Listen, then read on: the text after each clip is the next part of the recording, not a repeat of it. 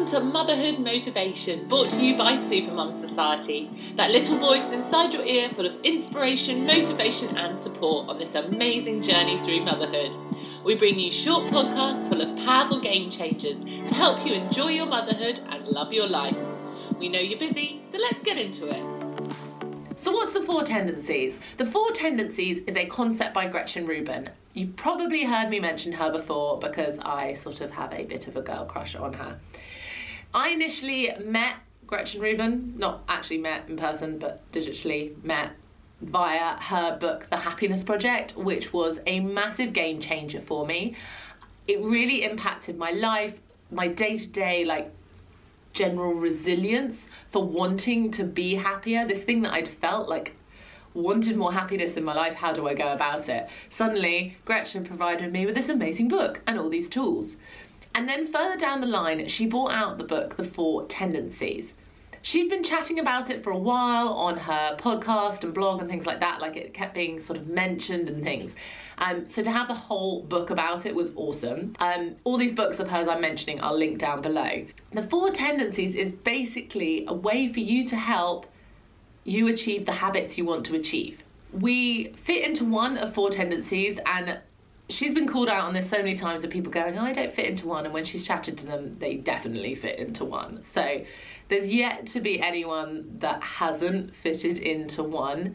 You've always got one that's like particularly strong. And she has a quiz, which again, of course, I'll link down below, that you can go on, answer all the questions, and it'll tell you what your four tendencies is. So we've got upholder, obliger, rebel, and questioner. And based on which one you are will depend on how you respond to trying to set up a new habit. For me, I'm a questioner. I question things a lot, which at school was a disaster because teachers don't want to be questioned constantly, which is why I didn't really learn very much at school. I now know if I look at something and go, I would like to start doing this, I need lots of information. I need lots of questions answered before I'm going to be able to commit and do something. But once I've had all those questions answered and I'm like, yes, I agree with all the information, it now can become part of my life so much easier. One of them is about external influences. So as long as you've got like someone meeting you at the gym, you're gonna show up. Like, you don't bail on other people's outer expectations. One of them is that you hold importance with inner and outer expectations in the same way. So if you set an expectation or a friend sets it,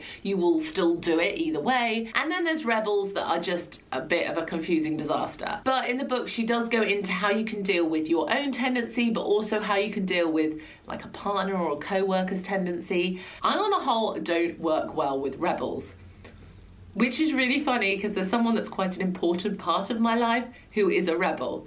Luckily, she seems to have lots of good traits within her rebel tendency, so we work really well together. But I was really shocked when she did the test on my recommendation and realised that she was a rebel, because I've yet to meet a rebel previously that doesn't drive me absolutely insane.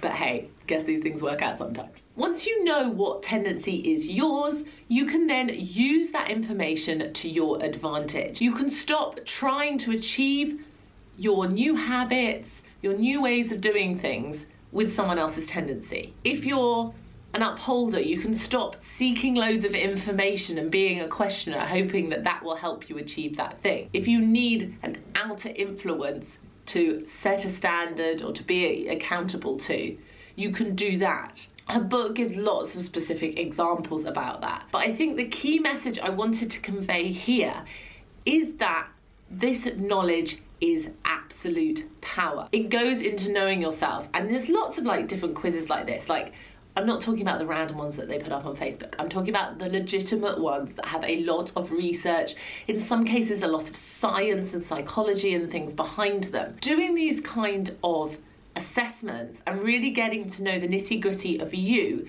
makes it so much easier to run the business of you. It makes it so much easier to put you into the situations you want to be put into and deal with them in the right way. Knowing yourself isn't an excuse to not do things. It's a resource to help you do things better or help you do things more easily. Thank you so much for joining us for this episode, and if you have enjoyed it, please hit subscribe so you don't miss out on any in the future. Every download really does mean so so much, so thank you for spending some of your precious time with us. We would really appreciate a quick review because this helps us spread the message and reach more mums looking for a little motivation. For a whole host of free game-changing resources, head over to supermum society dot com forward slash resources or connect with us on Instagram. Our handle is at Supermum Society. We look forward to connecting with you on this amazing journey through motherhood. And remember that being a supermum is all about being the mum that you want to be.